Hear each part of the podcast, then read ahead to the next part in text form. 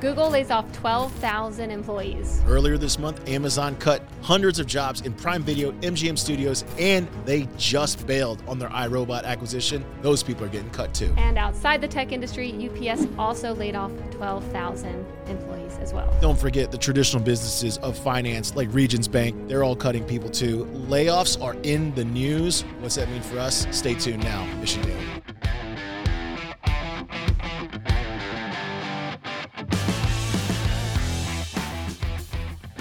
Right, so this is a big topic that I'm sure every person who has a business, is working for a business, working anywhere, sells to people who generate money to buy their products and services because they have a job. Yeah, it's impacting everybody. Yeah. So the headlines, we see them all. It seems like every company is making layoffs. What is interesting is if you look at 2023, most people thought all these layoffs were happening because there was a recession coming and everyone was very nervous. By the time January 2024 hit, we were going to be in a huge recession. Well, January comes, we are not in this recession. These companies have more cash than ever, and there's still huge layoffs happening. That's right. I'm pulling up this article. So, this article says that this will be the highest level of job cuts in January in a long time.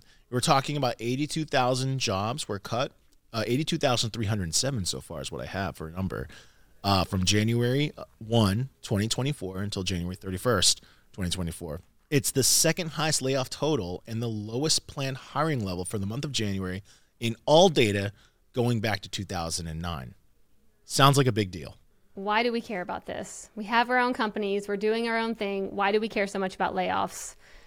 The first thing that comes to mind for me is how do we make sure that our team is resilient? How do we make sure we're finding the right workers? How do we make sure that we're sourcing them and pulling them in? And we ourselves are also staying relevant. That's the first thing that comes to mind. So that's where I would like to be able to guide this conversation today if you're up for it. Well, the first thing I'd say is this is probably only for companies. Uh, it's not even only for companies. Let me take this back. This thing, this is going to impact, and we believe the ripple effect of what's happening is going to impact us all sooner or later right? Mm-hmm. So this change is inevitable. Stephanie and I are talking today about how do you jump in front of this change. Yeah. So, I mean, the big reason a lot of this change is happening, as most know, is AI. AI is literally impacting every single industry, every job, every process. It's getting into all of it. And it's very helpful. It's enabling a lot of people to do a lot more things. And that also means there's a lot of jobs that maybe aren't really needed that maybe one person can now do the job of 10 people especially if they're in certain spaces that are very automated or you know they were running a lot of data and just pumping out reports or maybe they were writing a lot of code at once but it wasn't really high quality. It was just like churning out tons and tons of things. A lot of these jobs are being eliminated and a lot of other ones are being really empowered because they're learning how to use ai in a lot of different ways. So what i thought would be interesting was how we apply this to anyone who has a company or you work at a company and you're hiring people, you're sourcing people, you're bringing them in, and you're trying to find a resilient, future proof team. And so, Albert and I were talking before we hopped on here about what are things that we think, what are five tools or methods that will be helpful to thrive in this AI world when all these layoffs are happening? How can you future proof yourself, your team, the team that you're on to make sure that, you know, you're going to be relevant in literally just a year probably. Maybe just six months. I mean we really don't know what's happening and what skills will be needed and what people will be looking for. So let's just say for the next six months or so how to future proof where you're headed. So the first thing i'm going to throw out there that i think is really important is i think any yourself as a leader and anyone that you are hiring needs to develop emotional intelligence. I know that we've talked about this on the show before. I went through a specific training that was all around developing emotional intelligence.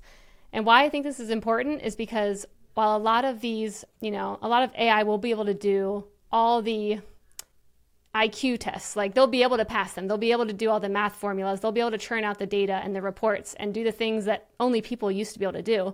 They'll be able to do all the strategies and what all the consultants do when they ingest a bunch of data and come with, you know, come out with some ideas that will be taken care of. But what will still be missing is someone who knows how to relate with someone, someone who knows how to work with their own emotions and manage a team and relay information, good or bad, to leadership, to customers. So I think that emotional intelligence piece of like how do you find people who, you know, care about this stuff. Like they want to be relatable. They want to know how to work with a team. They want to know how to communicate and they want to know how to regulate themselves to be a leader.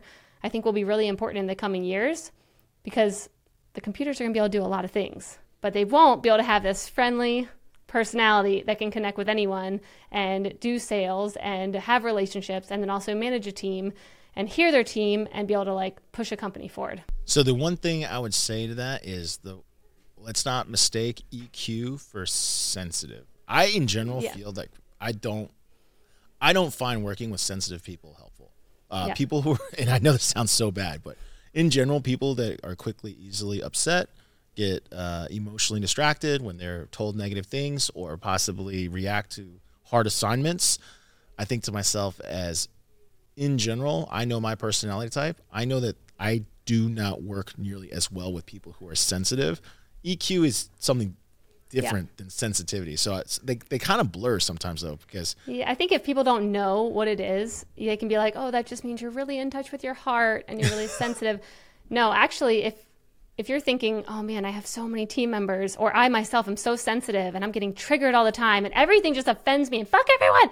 If that's you, that is not emotional intelligence. That's actually the opposite of it. Yeah. Because that means you don't know how to control your emotions. You are not open to feedback. You are not able to hear things that could actually make you better in your work performance, in your product that you're creating, in your services that you're giving.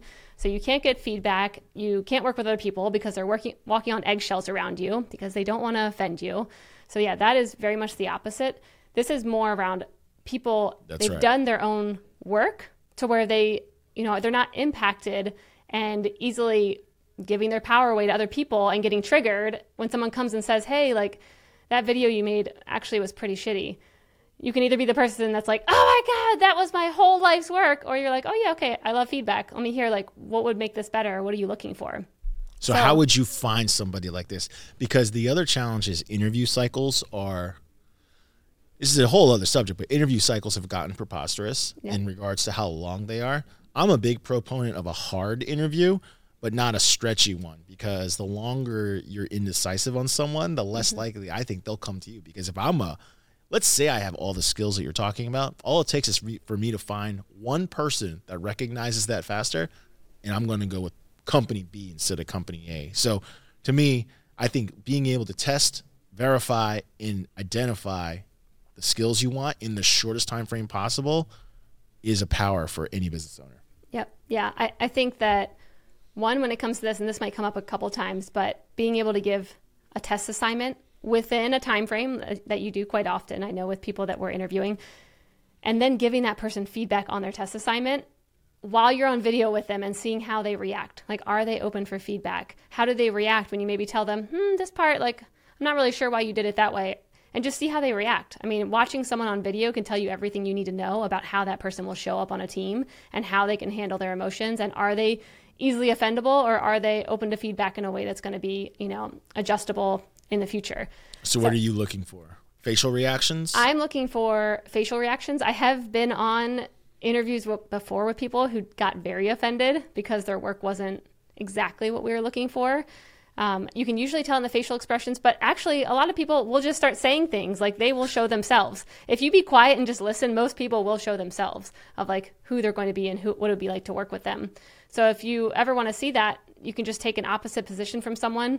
Um, maybe you know if they really care about something, like what if you take the opposite idea or the opposite position of it, or if they give you a test assignment and you're like, oh, like I think this was good, and then there was parts here I would probably adjust and just see how they react to any pushback at all.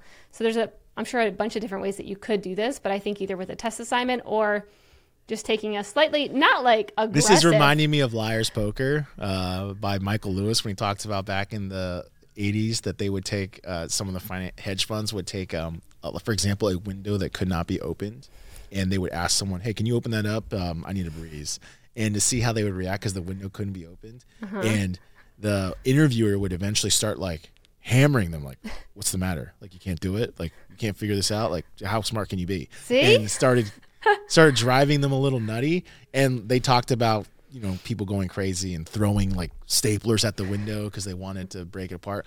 But the whole test was because that industry in that sector at the time the stress was super high. They wanted to see like how you dealt with stress. That was the reason behind it. Yep I it's mean- kind of it's a good read. Liar's Poker. Anyone who wants to check it out. Yeah, I actually haven't watched that, but exactly. I mean, it put a, a semi stressful, not aggressive, not mean, but just see what happens when you add a little stressor to that situation. Um, but another way, which, you know, I always like to blend it into the like, can I make it woo woo spiritual sometimes? I would love to know has this person ever done work on themselves or are they open to it? So you can say, like, have you ever gone to any trainings? And I don't care what it is, but like, have you ever even been open to going to, even if it's like an old school landmark or a training where it's going to process traumas and that you're open to even just like seeing what can happen in those spaces? Do you meditate? Do you take time just to go inward and think about what's going on in your body and your mind to then focus on calming that? Um, what other things do you like to do outside of just this work? Like, you know, how do you take care of yourself? I think those kind of questions are just having an understanding of like, does someone ever take the time to actually scan themselves and uh, either want to expand or grow and be in a container of growth, or just internally of like, yeah, every day I love to take a 20 minute walk and just think about, you know, how I'm feeling that day.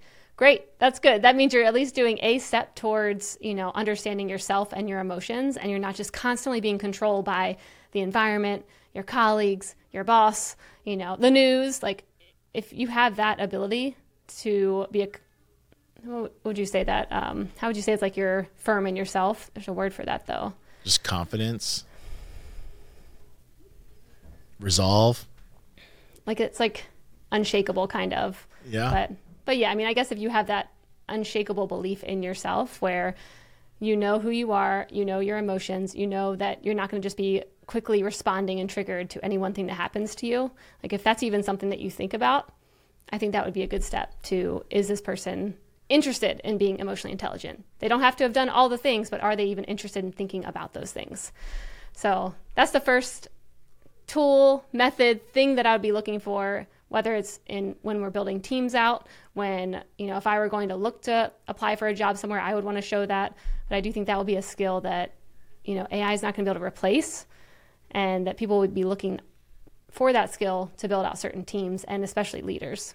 For me, the next thing I don't know if I would look for EQ nearly as much, but I do agree that you can't you can't be off- easily offended. And I know that about working with myself. Like I just don't mesh well with people that are easily offended. So I'm I'm looking for that specific trait or the absence of that trait specifically. The thing that I like to test for is learning curve or reasoning curve. Either one acceptable. But how fast can you learn or figure out a way to learn something that you are unfamiliar with? And I like time as being that constraint. And I know uh, interviews and I mentioned the finance sector, technical sector, they kind of like doing this. Uh, so a great a great one for tell me how many diapers uh, would be needed next year. Oh, and How many like- diapers will yeah. get manufactured, excuse me, in the year 2025 in the world? And listening to people have to explain and reason. They don't have to get the answer, but you're, what you're looking for is like, well, how would you go find this answer? Mm-hmm. Uh, there's other tests that people give that are, it's not so much like, the, is there an answer or you know what the answer is, but it's like, how do they come to it? Because those kinds of questions, people feel an unbelievable pressure to give you the right answer, even though you've told them, I'm not looking for a specific number. I am literally looking for how would you come to solve it? And what I've found is a lot of people who do not have reasoning skills or high learning curves, they actually just look at you and just say, I don't know. Yep. They just, I don't know. I don't know. and that will be their default. And no matter how much you encourage them to get started, they don't do it. And then some people, so if you're listening to this and you're getting tested like this, this is what they're looking for. Um, the other thing that people often do in this scenario is they just start kind of blurting out things without any reason. It was like they'd be, they would say something like, uh, you know, 100 million. 100 million. Yeah. It's like, well, why? How do you? How, how? Why do you? Why is that? How many diapers are going to be made in the year? And Yeah. so, what you're really looking for is someone asking good questions that identify. Because the idea is, you can't learn something new unless you have identified a deficiency of something you need to know. Mm-hmm. Meaning, how can you learn anything if you don't know like what you need to know next? So, a good example would be someone asking like, "Well, how many babies get born each year?" It's like, well, I don't know. Okay, well, the first thing I would do is I'd look up the U.S. Census and identify how many kids were born last year. Then or global census, right? And so you're starting to think, how many times does a kid go to the bathroom each day? And then you start thinking. And then someone else might say, well, how many diapers are actually, or how many people actually can afford diapers? Meaning there's, of course, people on earth that don't have access to diapers. And so you start getting someone asking those questions, even though they don't have the answer, you can tell that they could potentially solve the problem. Yep. Whereas someone who's like frozen. Yep. So this was, uh, so I did four different, or I interviewed four different teams at Google, like YouTube, search, something else, and then like Maps and Street View, which is where I ended up. All of the hiring questions were those kind of questions. It was like reasoning questions. Yep, all reasoning, reasoning, curve, learning curve. critical thinking. Like, how would you just solve this problem? Walk me through. I mean, they would be asking me engineering problems, and I'm like, my first thought was like, I'm not an engineer, but then I'm like, and I know this is their style of questioning, so let me just, you know, ask the questions I need and show them how I would do exactly what you're what you're talking about. So Yeah, and you could tell if someone gets flustered oh, very oh yeah, quickly. exactly. So that goes back to like you know step one of the emotional intelligence. But you will see if someone's like, "What I'm here to do," like video engineering. Why would you be asking me questions around, you know, how many people are going to eat ramen noodles this year? Like, why would you ever ask me that question? So Yeah. yep, And I'm gonna go twice in a row. But the other thing that would go support that is something I would do in an interview process is this one's harder to hide, but I would ask them what apps are on their home screen of their phone. Mm-hmm. And then uh, another common thing is to ask people what they've read lately. Now the app. Now why the apps? This is the big one. Apps on your home screen reveal, in my opinion, what you do in your downtime. Because if you have mostly games, then I know you like to entertain yourself. If you have mostly reading apps, now I know you read a lot. Yeah. If you have news apps, you're in tune with the current day. If you have, uh, you know, if you have social media as your primary thing, then that's what you're most interested in. It doesn't mean it's a good or bad thing, but I like to know kind of what you said, what you do outside of work will p- impact work. And so, like, I like I like working with people who I think are reading a lot. yep, I tend to believe that they have good ideas. yep.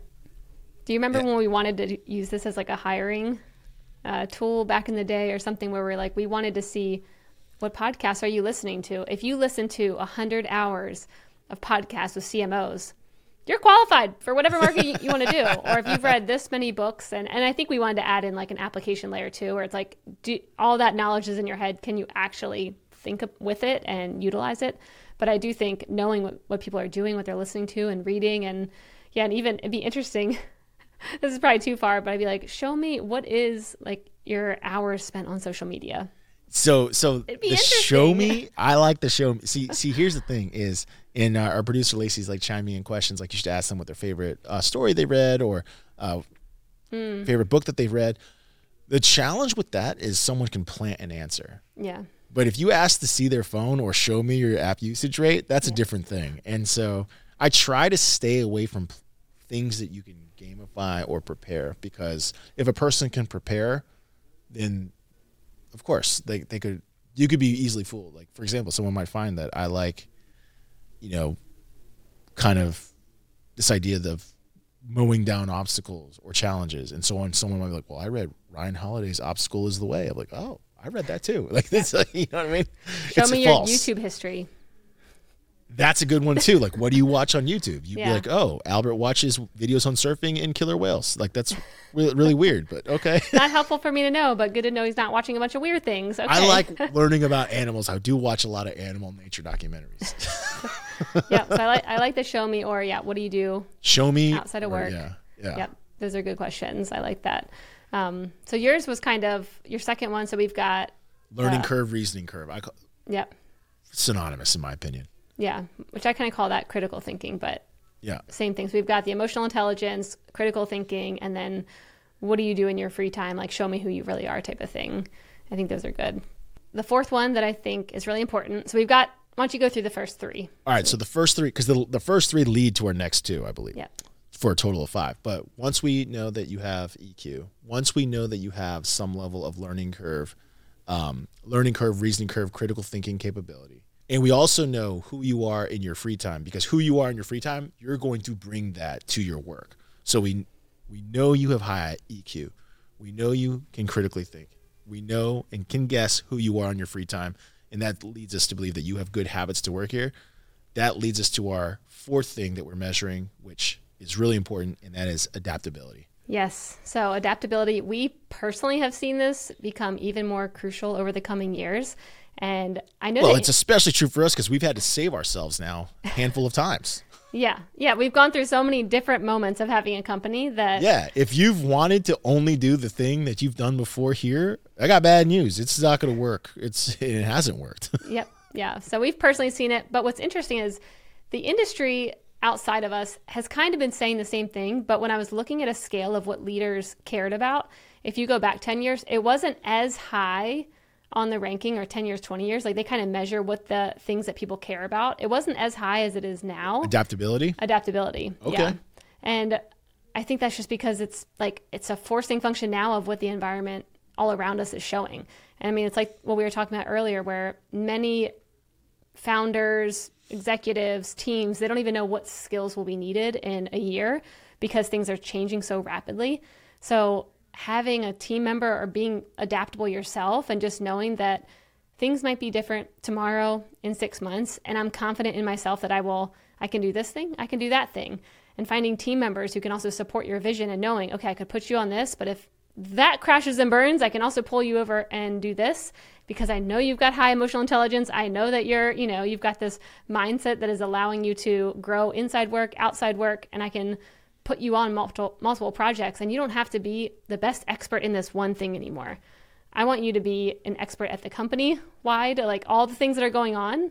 And then let, maybe we hire for that really niche person who's like very good at writing this one social post. Like maybe you hire that person very temporary to do those things, but your employees on your team are a lot more adaptable that you can pull into different projects, um, which is, I mean, exactly what we've done over the past year is pulling people around. I've done it with you so many different times.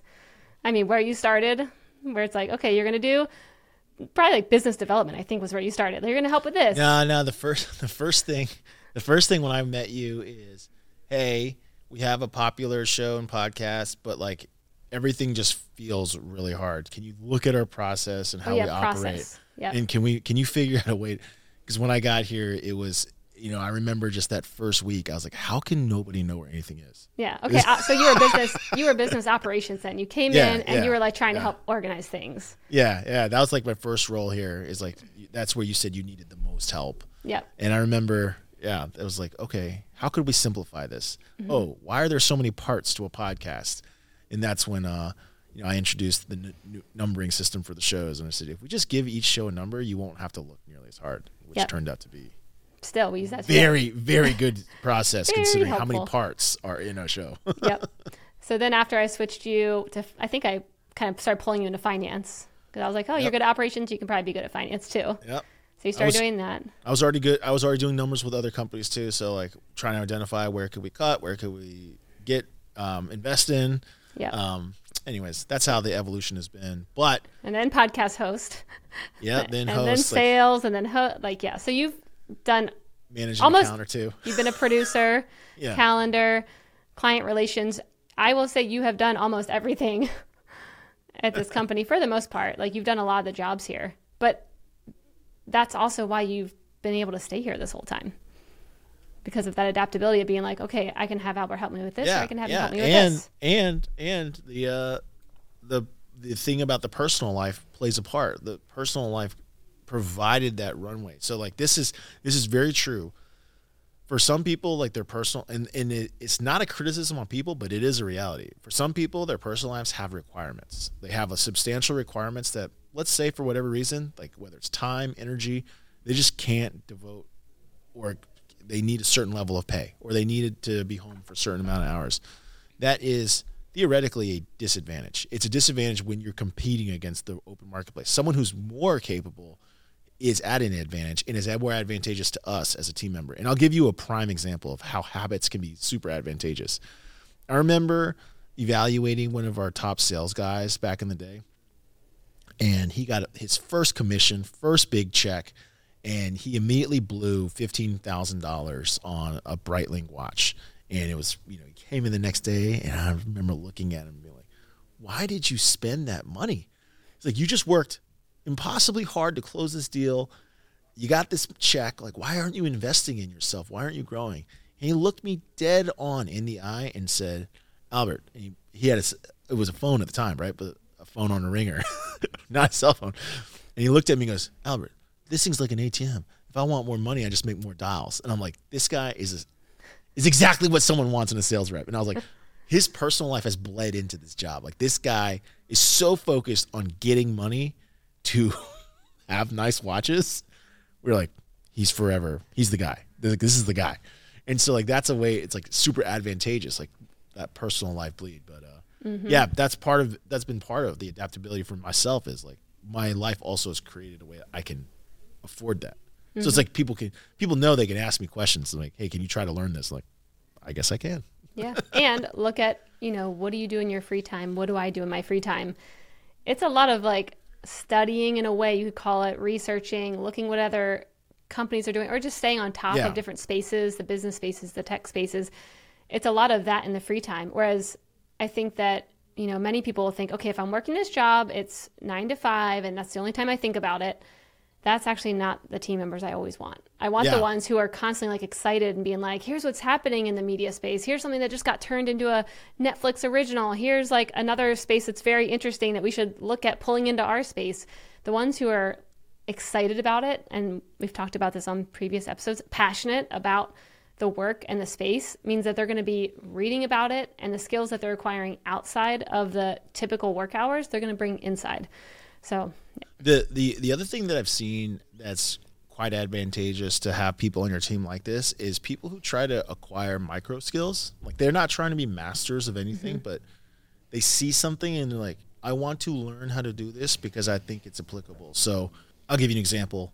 Uh, being an AM back in the day, we didn't have a great BI tool, and um, we we had a SQL database. You mentioned you taught yourself how to query SQL because it's too annoying to ask somebody else. I did the yep. same exact thing, and some of the best AMs we had in our team all learned how to do this, and it was it's just a small microcosm of someone who's looking in a way, and it, they're looking at a problem and seeing that if they could acquire a small skill they don't have to master anything that they could make their life easier so they go acquire the skill they don't throw their hands up and like i'll never be able to do that that's not my role that's you know Mm-hmm. That's the data analyst's role.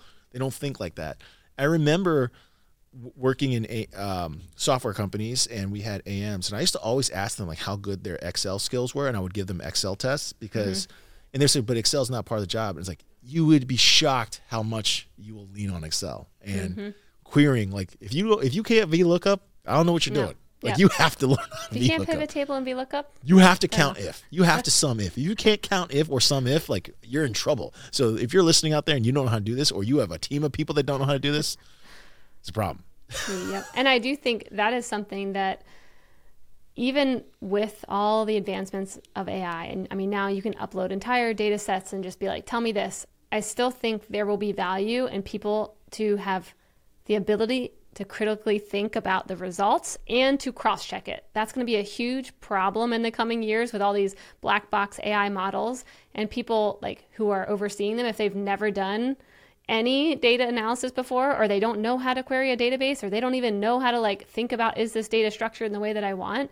There's going to be a lot of bad results coming out of these models and there'll be people overseeing it who if they don't have that skill set, it'll be really hard to actually have good results that you can trust and make business decisions off of. So I think that skill will never go away of like at least being able to critically think about data and the results that you're getting and knowing how it maybe came to be that that model spit out that thing. That's actually my fifth trait that I would say. Um, and then so we're going to debate what's more important on our fifth because we agree on our first four. I think people who publicly verify things are that's an unbelievably good trait. So publicly, public, like they believe in public verification, meaning they believe that using a screenshot or a video or a reference point to back up what they have made an opinion on is it was important then. It's going to be immeasurably important in the future when a lot of our world around us, if we're leaning on the machines, like you just said, could potentially give you bad answers, wrong answers, answers that aren't good enough. Like, for example, I ran, I did your recommendation. I ran all my historical data through the lens of um, some of the AIs, and it came back with like story structures and so on. And I just looked at them, and I, you know, and I'm not saying I'm right in the story, but I just made a judgment that this wasn't good enough. This, like, I wanted to have more detail. I didn't like the verbiage it used. I didn't just take it and accept it as is, which was huge. And I know that when you guys were doing the shipwreck podcast, like some of the dates might have been mixed up, or like you have to verify. So like, this is the new skill I think is true is because if, if you find out that one of your team members all they're doing is leveraging AI to give you a black box answer and hiding behind that answer without any judgment, that person you don't need on your team. You can mm-hmm. just use the AI if that was the case. Yeah. yeah. I mean, I, I agree with this point. I think that I would blend the two together of you need to understand how to use these tools. Like you need to understand prompt engineering. You need to understand like just the basics. I mean, there's so many people I still meet. They're telling me about their job and I'm like, have you tried chat GPT at all? And they're like, no, I'm very like my writing is my writing or this thing is my thing. And like, I'm like, well, you might at least want to know what it can do because you're still writing all these newsletters for this client and you're capped out at two clients a month and you might just want to know you know what capabilities you have with it. So i'd say at least understanding it and knowing how to get in there and you know write some prompts and see what the results are would be step one. But then yes taking to the next level and having your own humanness your own intuition your own ideas of like is this good or not? Do i need to add to it? Do i actually not believe this at all? I think that will like the blend of those two i would say would be my fifth skill of like understand it but still just be smart. And like don't forget that you are who you are. There's only one of you. There's only your ideas. Like they're not like not everyone has your ideas. And so that is just as valuable like adding that onto what a computer can do. So that intersection like the merging of technology and then your humanness together i think will be the future. But i think um, even if it's not publicly i think just verifying it in general like that'll be a skill set where anyone will be able to learn how to do these things over time. Yeah. Um but then so you agree with me on five yeah, because my other one was pr- like learning prompt engineering, but I'm like, yeah, and like you should be able to know what is happening. Yeah, that's the challenges. I think I think if you have the first four, you'll probably do okay. Even if you were told, "Hey, I need you to learn some prompt engineering," yeah. but if you don't have number five, that becomes a problem. Mm-hmm. You know what yeah. I mean? That's the new problem. The new problem is lack of verification or yeah, putting it through a human lens. So do you want to? Should we sum that up and give that a name then? Because we haven't really recap ADD. Yeah. Okay. So this is the type of worker who will thrive in a changing environment. So either you have these people on your team or you should be recruiting people onto your team that look like this. Here are their five traits. Number one, develop emotional intelligence yourself and your team. That's number one. number two, what's number two, Albert? Can you remember? Yes, they must have a strong critical thinking, reasoning curve, learning curve. Uh, those three phrases we interchange, but this idea that you can learn, you can figure out a way to learn something of which you don't have much prior knowledge. I think that will be critical in the future. Yep. And when I say the future, I mean right now. Yeah, that's right. Now. Like I was saying yesterday. Yeah. Number three, be adaptable. Can you and your team be adaptable to the ever evolving changes that are coming? Are you open to feedback? Are you comfortable with uncertainties and can you change quickly and maybe even jump around different roles and try on different hats and learn different skills? But overall just be adaptable. Yep and we jumped to four but our third one was you should verify who the people are in their public excuse mm. me their private lives uh, because that leads to adaptability. And signs of adaptability. It's it shows signs of learning curves. So you should ask people and figure out what do they listen to? What do they consume as entertainment what is living on their phone because those habits of who they are in the real world or outside of work world are going to be a they're going to play a huge part in the work world. They just it's not possible like Steph, you've said it many times. You do not believe a person's work life and personal life can actually split that far apart. Yep. Nope. It'll it'll it'll, inter, it'll they'll intersect 100%. percent mm-hmm. And number 5, well, we're just giving it a name now, but it's having the ability to verify and understand the knowledge that you are presenting or that you yeah. are generating. The information these, that you're presenting. Yep. From these no doubt about it. Yes, there's going to be more falsifications, or even if it's not falsified, it could be too elementary. That's the next thing, which th- that's also true. Is like information can be too elementary now. Um, my favorite is that case. I'm going to look up this case while you talk of this guy, that guy who went before the judge and oh. defended his client but then was referencing fictitious cases Yep. because he used Chat GPT to like I guess query up how many cases look like this because he couldn't verify he didn't verify them. He gets called out and he got disbarred. Mm-hmm. That sucks. And by the way, that guy, if you've ever, if that person has ever represented you in the past, you now know he did not work that hard on your case. Yep. That's a shortcutter. He was shortcutting your case, 100%. Yeah. You really don't care if you're just going to be going through and saying random legal cases and lawsuits and not even double check and make sure. Because Sir, is that the, is that from this movie? it's like, what? Because I mean, that's such an easy cleanup too. If you are doing correct prompt engineering, to say, do not fabricate like examples. Give me the sources of those examples. Like, there's so many ways that you can verify the knowledge of what you're pulling in ChatGPT, and that's like such a lazy way of not verifying anything. So that's why that's our fifth one. We know the market's changing right now. It's always been changing though. It just probably feels like accelerating faster right now. So these are the skill. We don't know what you do.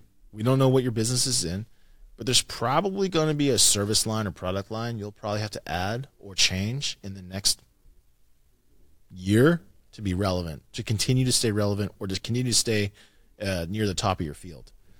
To do that, I think we think you're going to need people that look and have and possess those five quality traits that you that align with what you're doing. And if you don't have those people, this is where the toughest call is.